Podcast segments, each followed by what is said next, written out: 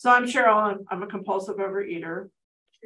Cheryl. And, um, you know, so I'm leading the meeting because sometime during the holidays, Kathy Cheryl, called. Cheryl, do you want to be timed five? How do you want us to time you? Fifteen and five. Thank you. You got, Thank you, oh, Cheryl. what's that? She said thank you. Oh, okay, thank you. See, I'm just like, "Ooh." I'm here now. okay, thanks. Um, so anyway, I, I'm leading because Kathy called me around the holidays.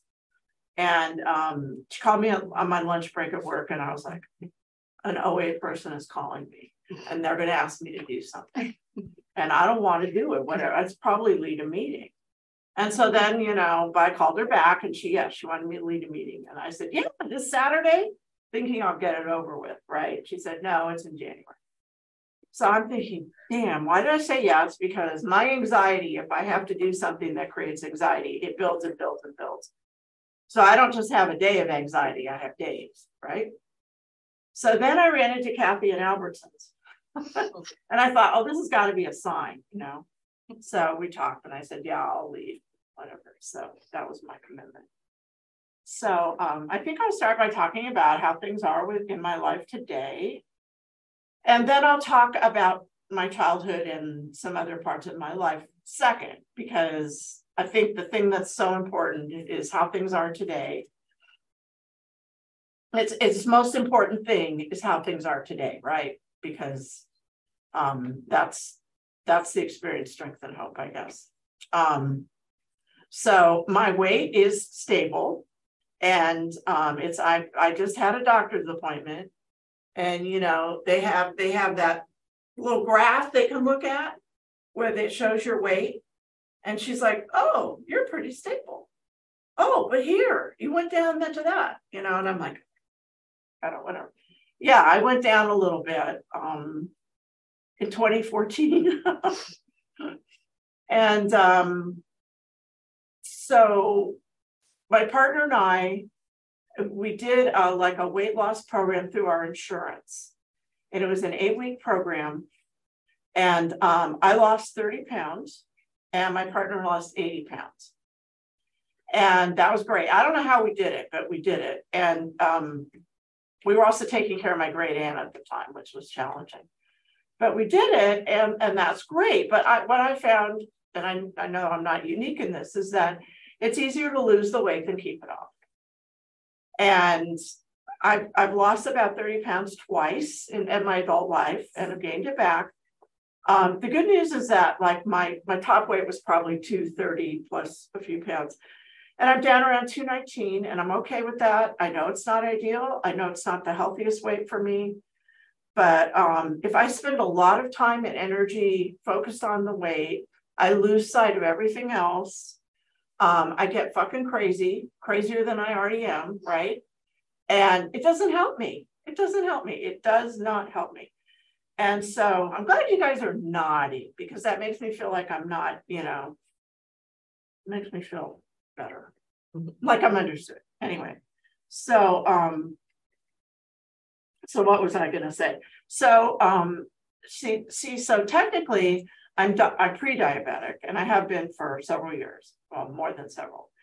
And so my doctor says, um, so you're pre-diabetic, but I tell all my pre-diabetic patients, think of yourself as diabetic, which works for me. That's the best way I can do it. Um, and so I am I think my food plan or the my how I eat is more based on the diabetic thing than anything else. The good part is that the uh, eating a more diabetic friendly diet, it kind of helps keep my weight stable. And um, so I really have to be careful about carbs and sugar, of course, but other carbs. And um, I really hate it sometimes. Um, I've been doing it for so in 2019, I guess, is when finally the doctor just said, so you really need to think of yourself as diabetic. So I considered that the beginning, right? And it was like June of 2019. Um, and so that's the kind of my timeline thing. So within a few days, we flew, we flew to New York and we always fly into Buffalo and my cousin meets us. And then we go to this wonderful fish restaurant on Lake Erie. which has this great breaded fish, right? And I'm sitting there eating it thinking, oh, this is not, this is not working with my carbs and my life, you know, whatever. And my, my cousin's daughter is like, I don't know what diet she's following, but she's picking off the breading. And I'm thinking, oh, that's really smart, but I don't want to do that. but um, but I guess what I'm trying to say is the hard part of it has been then all of a sudden you have to be very conscious of what you're eating. And that changes everything. I mean, for me, it changes everything. But slowly, slowly I adjusted. So um, my A1C has been pretty good. It's been, it, it just went up. I was just tested. Um, my doctor wants to see me every six months, which I think is excessive. But you know, it's that thing when you get to a certain age eh, or you have a chronic disease, they want to see you more often. Okay, I get it. Um, so anyway, my A1C went up by by three by whatever the little thingies are. It went up from 5.7 to 6. And still considered pre-diabetic. But I'm just like, God damn it, I kept it really low. And um, but another thing that I've done to help myself with all this is I'm on like a uh, oh, you know, an online group uh, for diabetics, diabetic team. And there's a lot of great people on there who have experience there's compulsive overeaters who have diabetes. There's people who've had diabetes for years. And somebody reminded me that that's not a really bad A1C. You know, there's it can get a lot worse. Um, so anyway, I'm just trying to sort of like maintain um, my weight and maintain the A1C level and be as healthy as possible. And I'm trying to walk more and I'm trying to get enough sleep and I'm trying to stay sane if I start going off the rails because um, I can go off the rails pretty easily. And one of the things that OA has really, really helped me is kind of, it's kind of helped me evolve emotionally and spiritually to where I have a, a bigger view of life and my disease and everything. I have a bigger, I don't know, I have I have more understanding, I have more wisdom, if I can even use that word, or I have a I have a bigger um, I have a bigger capacity to appreciate life and to take responsibility for my part in things. Um, because I found that um, one of the challenges for me in my life has been that I feel, I have felt and do feel victimized by things that have happened. And it's that victim mentality that really screws me up. Whether or not it's the true reality, it's, it's a fact that I was victimized by certain things. But if I hold on to that victimization, I can't move forward. I can't progress. I can't live a better life. And um, I just wanted to talk briefly that. Um, so, uh, and I've spent a lot of time in other programs. I was in ACA for a long, long time. Um, I was in AA, oddly enough, when I was 17. Um, so this would have been, well, I'm 68 now, so that was a hell of a long time ago. Um, I was, there was hardly anybody in AA at the time who was younger than 40, seriously. And um, so that was kind of weird, but it actually saved me from, um, it probably saved me from having a breakdown when I was around 17. Um, and you know, the, the, way I got into AA, I mean, this is just insanity, but I, I was really into primal scream therapy, which was uh, Arthur Janov, big deal back then. And um, and so I would go into the mountains because I I grew up in Altadena and I grew up in the mountains and I and I like go where somewhere no people were and I just like do my primal scream. Well, uh, no, whatever. Okay, that's a little. And I met my boyfriend in the mountains because he was into primal scream therapy too. And um, I know it's like the, the the shit that we do, you know. I mean, but I, he was also schizophrenic, which was a bit of a challenge, let me say. Um, so he like slept on our living room floor for a while, and that's a whole other deal. My whatever, my mother allowed it my parents were separated at the time. It's so complicated. But um, that got me into AA and that really saved me. And there was a clubhouse in Pasadena right by the courts that's no longer there. It's this tiny little building. It's no longer used for that. And that was where I went to meetings. And my first higher power was a tree on the courthouse, in the courthouse green area. It was a tree, and I love trees and nature, and it was my higher power. That moment at 17 was the beginning of things getting better. That was the, the moment. And um, now, of course, I knew it at the time, but now I really know it looking back. So um, I just wanted to say something about my childhood. Um, so my father um, had major depression, and he um, he was hospitalized when I was eight, and um, he was taken away in a straitjacket because that's what you did in 1962. And he spent two weeks in Ingleside Mental Health, which is in Alhambra. And um, you know, that was a real that was traumatic. Um, I think which was harder than the than all that was that before he had the breakdown and left, he was crying at night. And my brother and I would hear him crying to my mother. That was absolutely terrifying. Terrifying. And um anyway, God, I'm telling all this shit and I'm not falling apart. So that's a good sign. And it's being recorded, which is just kind of weird to me, but okay, that's an aside, right? If you don't want to record it, Well, it's kind of too late, isn't it? we can delete it. Yeah, okay, whatever. Okay, thanks.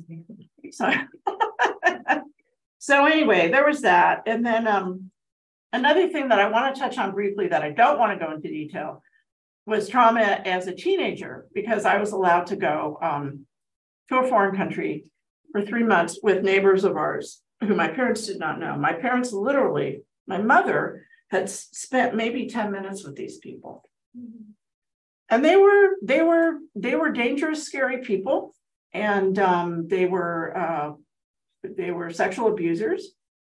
And I don't want to go into that, but that really fucked me over big time. And uh, by the time I was 19, when I had come back, um, I almost had uh, a breakdown. And somebody got me to Pasadena Mental Health Center, and I started seeing somebody there, which helped a lot. And um, they were debating whether to hospitalize me, and they decided not to, which is, I don't know if it's good or bad, but that's what happened. So there was that. So my feeling has been as an adult that, say, around 17 or 19, things started turning around. But before, but all I've done since that time, and this is a distortion, I'm sure, but I feel like all I've done since that time is repair what was happened to me in the first 19 years. That there's been so much to deal with mentally, emotionally, spiritually, um, maybe even physically. That that's been my task, and that's what I'm doing. And Sure. I've Well, been- I don't want to interrupt your share, but you have uh two minutes and 22 seconds. Two minutes and twenty-two seconds. 22 seconds, man. No, what can no, no, Cheryl, that? Cheryl, not yet, not yet. Go ahead. No, I know you said two minutes and 22 seconds. I'm making You a joke. you have seven minutes, Cheryl. We haven't finished your fifteen minutes yet. Keep uh, sharing. We'll get to you. We'll let you know when your five minutes is up. Go. I'm so fucking confused. I'm sorry. All right, she's got it. I got it. Thank you. Thank you, Terry. You're like just like the Equalizer. Yeah, thank you. You're like the thank you. Um so usually I don't talk really long. So I usually try to talk in a couple minutes, a few minutes, and then wrap it up and get it over with. And so I guess it's good that I'm continuing to talk. So anyway, um so th- that's where I'm at right now. And I've been coming to OA since 2001. And the reason I started coming here, I mean, I'm not really even sure why I started coming here. Um, my partner and I moved from Pasadena to Azusa. And my partner and I initially, well, we were friends for about a year and we were involved in cat rescue. So that's how we met each other. And then our first date was at a donut place.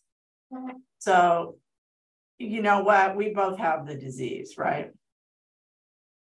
And I kind of thought, okay, I'm with somebody who also has the disease, and I'm in this new city, and I hated moving from Pasadena. I grew up in Altadena. My mother was born in Pasadena. My grandparents lived most of their lives. in Pasadena, in my family, at least my mother side of it, was always the holy grail place that you wanted to be. And moving to Azusa was like, oh my God, I've moved to Azusa. But I started coming, started coming to Skippy. I started coming to Skippy, and that was really good. And I think I sat in meetings for a year before I said anything. But anyway, um, my whole point is that Skippy has really helped me grow, and the fellowship has been really good for me. And the people I've met and my sponsors, I don't have a sponsor now, but I've had them in the past. My sponsors have really helped me. And I'm I'm doing a lot better with this, but I'm I'm generally a very introverted person. And to be if you because I'm so introverted, if I could come to a meeting and connect with people, that has really helped me. Five minutes, Cheryl. Thank you. Okay, I think I might wrap up soon just because it's getting distracting. Go ahead. Okay, anyway, so I really, I'm very grateful to 12 Steps. I'm grateful to Overeaters Anonymous. I feel like there's a lot here to get, there's a lot to learn from. Um, I have to be careful about doing things around food that that will turn obsessive and compulsive you know and one of the things that people with diabetes do sometimes is keep uh, food diaries and record um, their carbs which is really really helpful and i will do that some of the time some of the time i don't do it because if i have a little list of what i've written and how many carbs are in it it just sends me off on that you know Mhm. like weighing yourself five times a day and seeing if you've gained or lost an ounce or whatever. so anyway, I'm really glad to be here. Thank you, Kathy, although you're out there somewhere for asking me to lead. And um, um, I think I've said everything I'm going to say. Thanks a lot.